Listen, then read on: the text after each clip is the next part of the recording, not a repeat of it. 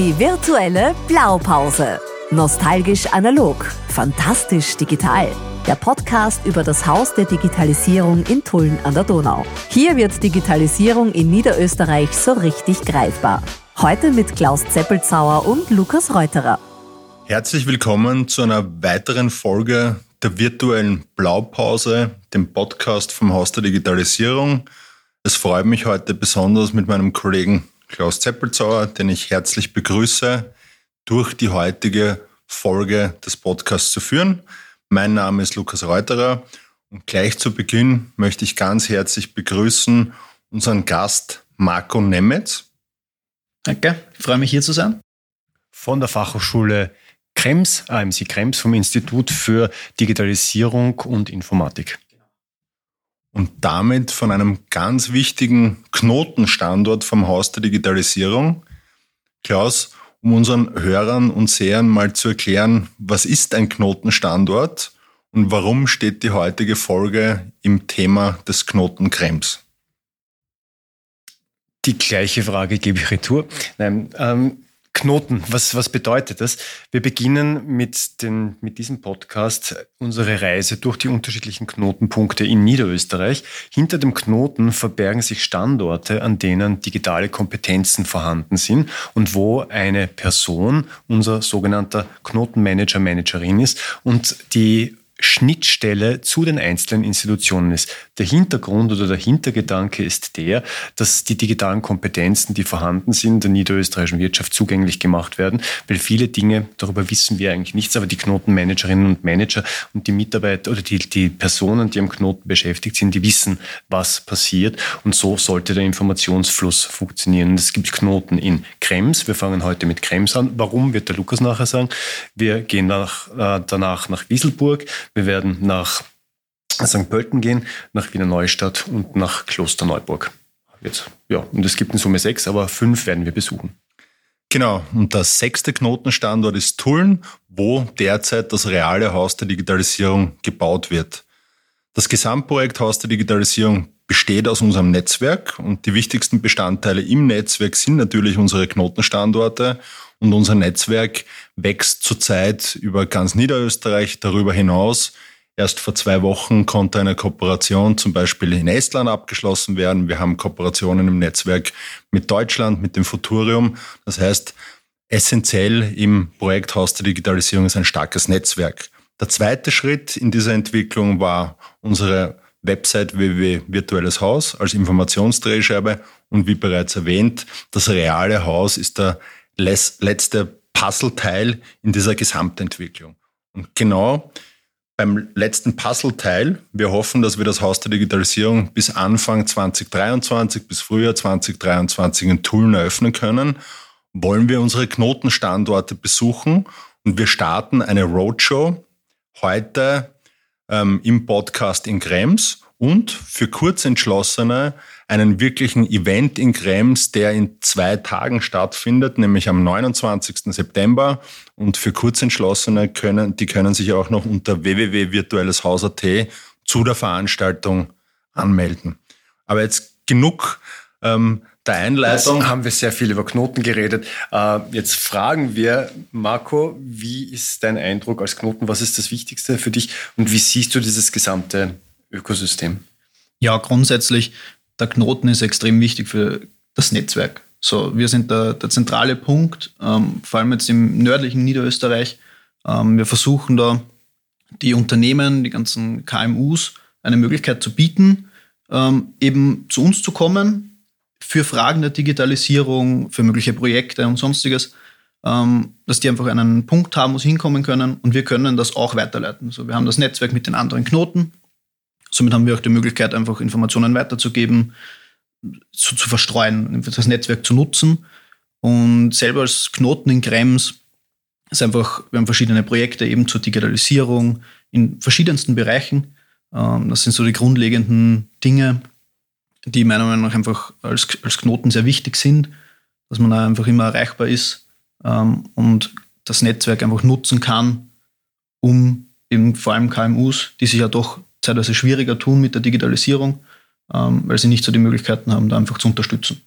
Kannst du uns irgendein Beispiel geben, wo ein KMU sich erfolgreich oder sich digital oder digitale Transformation betrieben hat?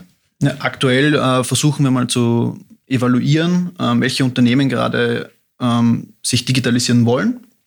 Ähm, und da versuche ich auch äh, persönlich äh, einfach zu recherchieren. Ähm, ich werde demnächst dann auch versuchen, manche Unternehmen zu besuchen, ähm, um mir dann einmal einen Eindruck zu verschaffen, welche Möglichkeiten es gibt. Ähm, und so grundsätzlich, äh, unsere Projekte waren jetzt eher mit vermutlich größeren Unternehmen. Ähm, wir haben viele Projekte auch mit der, mit der Kunstmeile in Krems. Also was Kunst und Kultur angeht, sind wir da sehr gut vertreten. Ähm, und sonst sind wir aktuell eben noch mit größeren. Ähm, wir haben auch ein Projekt mit der ÖBB gehabt und das sind wir gerade noch bei den größeren. Aber der Fokus in den nächsten Monaten liegt auf jeden Fall auch im nördlichen Bereich, die KMUs da einmal zu unterstützen und Informationen reinzuholen, wie der aktuelle Stand der Dinge ist. Am Knotenkrems, was für Institutionen sind da vorhanden? Ja, bei uns eben das Institut für Digitalisierung, ähm, vor allem mit unserem VR-Labor, mit dem EveryLab. Äh, wir haben dann die Möglichkeit, eben, da sind auch die Projekte am, am Laufen mit äh, Kunst und Kultur, dass wir da im virtuellen Raum ähm, ähm, Trainingseinheiten oder so erschaffen. Das gleiche ist dann auch für im Medizinbereich, in der Gesundheits- und Krankenpflege. Da ähm, ist äh, der Studiengangsleiter sehr dahinter, der Markus Goller. Äh, der versucht auch mit VR-Brillen sehr viel zu tun, eben den Studierenden eine Trainingsmöglichkeit zu geben. Ähm, da sieht man auch, dass in, in der Lehre die Digitalisierung sehr wichtig ist und auch äh, sehr gut unterstützen und helfen kann. Und diese zwei Institute sind aktuell äh, wirklich in, für mich persönlich auch äh, extrem wichtig und auch der Fortschritt ist sehr gut. Ähm, wir bekommen immer sehr gutes Feedback von den Studierenden, auch von den Firmen, mit denen wir zusammenarbeiten. Und das ist eben aktuell so die, die zwei großen Bereiche. Das VR-Lab, für alle, die es noch nicht kennen und nicht besucht haben, kann man sich so vorstellen, man bewegt sich da wirklich mit einer VR-Brille auf einer Plattform und geht dann wirklich in digital inszenierten Welten umher. Wir haben das übrigens vor eineinhalb Jahren auch schon einen erst, eine erste Begehung vom Haus der Digitalisierung gemacht, gemeinsam auch mit Medienvertretern, um so einen ersten virtuellen Rundgang zu machen. Ich glaube, du sprichst beim Lehrlingsthema das ÖBB-Projekt an, wo was genau passiert, was lernen die Lehrlinge? Im, Grunde bei dem Projekt mit der ÖBB geht es darum, dass man eine Trainingsumgebung schafft, ähm, damit die ÖBB jetzt nicht jedes Mal eine Lok äh, abstellen muss, sozusagen äh, Kosteneinsparungen machen kann und dass die ähm, Auszubildenden eine Möglichkeit haben, ohne Zeit und Ort bezogen zu sein, einfach trainieren zu können. Ähm, denn da geht es grundsätzlich um das Aufrüsten einer Lok, äh, bis die Lok abfahrbereit ist, äh, mit dem ganzen Durchgang, mit Weste anziehen und so weiter, geht es Schalter umlegen. Und ähm, das ist so, dieser, so das erste große Projekt, wo es jetzt um, um Training geht. Ähm, aktuell startet auch noch äh, ein zweites Projekt, also ist gerade gestartet. Da sind wir wieder mehr im Medizinbereich. Ähm, da wird auch eine eigene Station ist modelliert worden, die komplett interaktiv ist, eben um verschiedene Trainingsszenarien zu schaffen. Hat verschiedene Vorteile. Man hat weniger Risiko. Äh, Verletzen wird schwierig, außer irgendwer läuft mit der Feuerbrille wo an. Das ist dann das einzige Risiko. Ähm, aber die, die großen Risiken sind einmal weg. Ähm, man kann vor allem zu Beginn das, das grundsätzliche Training, das Praxistraining wird ja nicht verschwinden. Das ist, da gibt es einfach zu viele Dinge, die da sehr wichtig sind. Man kann das sehr gut unterstützen.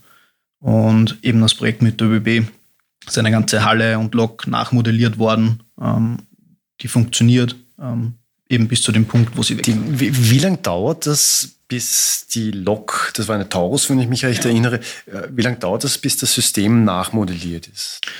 Also das Projekt an sich ähm, lief meines Wissens so circa über zwei, zweieinhalb Jahren. Ähm, der, das Grundmodell äh, steht relativ schnell. Ähm, damit das dann schön ist, funktioniert, ähm, das frisst dann sehr viel Zeit, weil unser 3D-Modeller hat eben sehr oft wieder was ändern müssen, weil in der VR-Brille der Gang in der Lok ist sehr eng. Das kommt gerade im VR super rüber.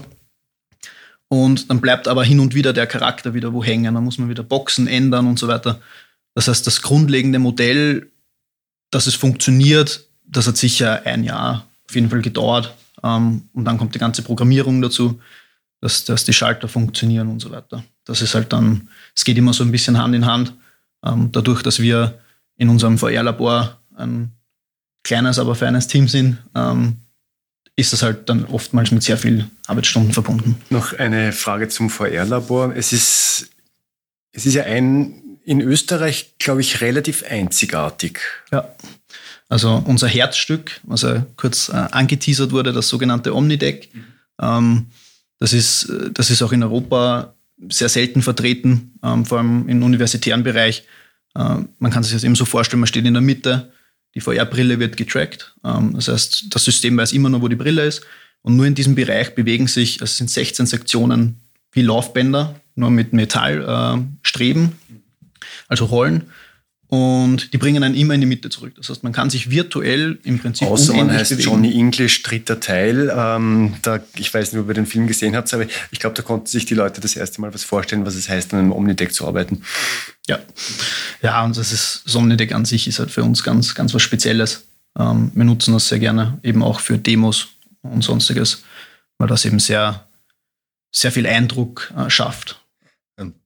Beispiel der ÖBB, ein Riesenunternehmen, das auf Digitalisierung setzt.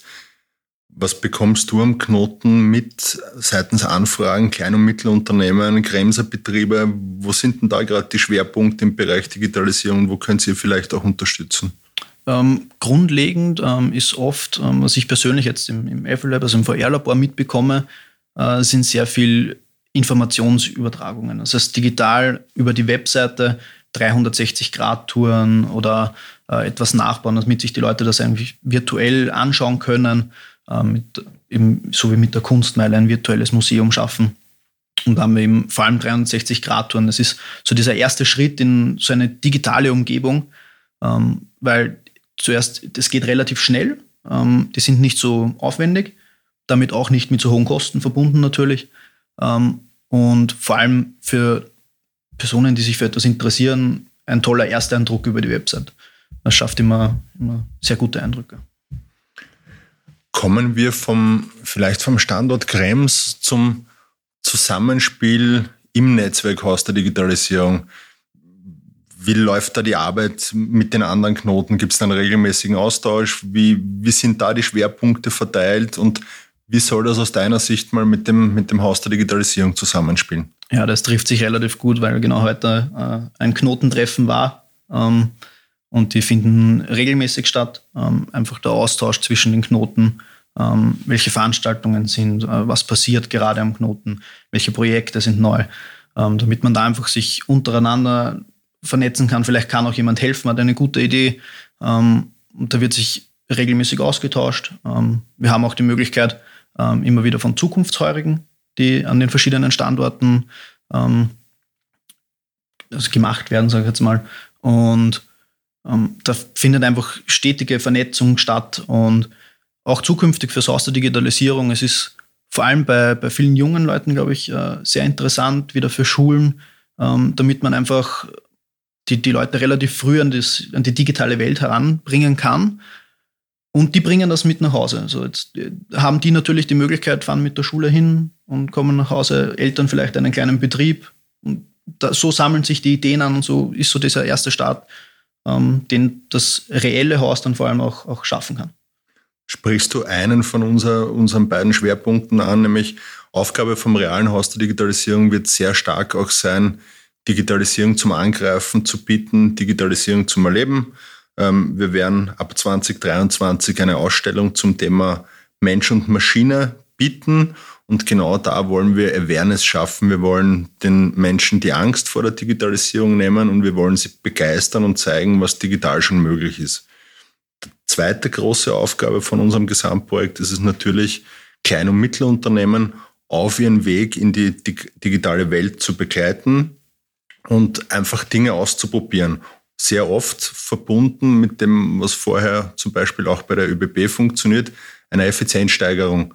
Sie müssen keine Lok abstellen, sondern Sie gehen in den virtuellen Raum, üben und proben dort die Wartung einer Lok und am Ende des Tages wird eine Kostenersparnis dahinter liegen. Und das ist auch ein Ansatz, den wir. Entschuldigung, ich stelle mir gerade das kleine Unternehmen vor, das äh, Taurus Loks wartet. Ich glaube, das ist jetzt sehr groß gegriffen, aber in dem, in, in, in dem Fall, das Beispiel ist ein großes, mhm. aber die Effizienzsteigerung, ja. die kann für den Kleinstbetrieb natürlich auch drinnen sein. Mhm. Eben nicht in der Wartung einer Lok, aber indem ich zum Beispiel mit einem digitalen System zum Beispiel meine Kundendaten besser verwalte. Was ist die, die Frage ist, was ist das Schwierigste äh, für diese Netzwerkarbeit? Gibt es da Konkurrenz innerhalb der Knoten, zwischen den Knoten? Ja, grundsätzlich ist äh, natürlich Konkurrenz eigentlich was Gutes, aber zwischen uns in den Knoten ähm, eher weniger. Es ist mehr so die gegenseitige Motivation. Wir haben die Veranstaltungen, die Partner und dort und da. Ähm, das heißt, man, man, versucht sich so gegenseitig eigentlich zu, zu steigern.